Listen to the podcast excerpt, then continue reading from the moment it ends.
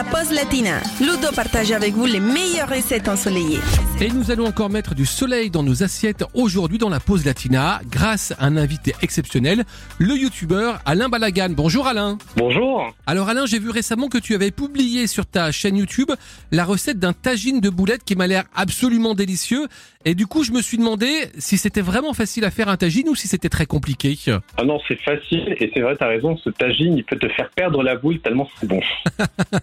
Il y a beaucoup d'ingrédients, on va pas tous les citer, mais euh, qu'est- qu'est-ce qu'il faut respecter en fait comme, euh, j'allais dire, hiérarchie quand on fait un, un, un tagine? Il faut faire les choses Non, les unes il- après les autres? Alors, il y a plusieurs étapes. Première- premièrement, tu dois préparer un peu la farce euh, de ta viande et donc tu dois que de la viande pour justement la rendre un peu plus euh, moelleuse. Donc moi, je mets de la chapelure, je mets de l'ail, je mets des épices, je mets un peu de coriandre. Oui. Après, tu façonnes tes boulettes. Donc moi, je fais des petites boulettes. Je fais des boulettes de la taille d'une euh, d'une taille de, de boule de ping-pong, si tu veux. Oui. Et après, je les fais dorer un petit peu à la poêle, mais juste pour leur donner un petit, une petite caramélisation Mhm. euh, avec un petit peu d'huile. Après, je prépare une petite sauce. Donc la sauce, euh, alors ça va pas être une sauce à la tomate, au contraire, je vais mettre, euh, je vais mettre un petit peu d'ail au revenu, quelques épices encore, du paprika, du cumin.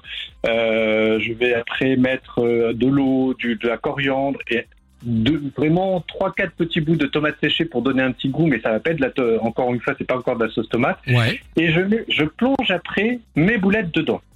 Et je mets un couvercle et je les fais cuire 2-3 heures comme ça. Elles Mhm. vont absorber ce, bouillon, elles vont se ramollir et après ça te donne des boulettes euh, fondantes en bouche, ultra Mhm. fondantes, et en même temps ça te donne une petite sauce qui les accompagne, qui est qui est euh, bah, qui est veloutée, qui est goûteuse et c'est le tout, euh, c'est divin quoi. Eh ben merci beaucoup Alain, tu nous as fait saliver encore une fois. Comme d'habitude, on retrouve cette recette et toutes les autres en vidéo sur ta chaîne YouTube. C'est Al le chiffre 1 Balagan. Je te dis à très bientôt Alain.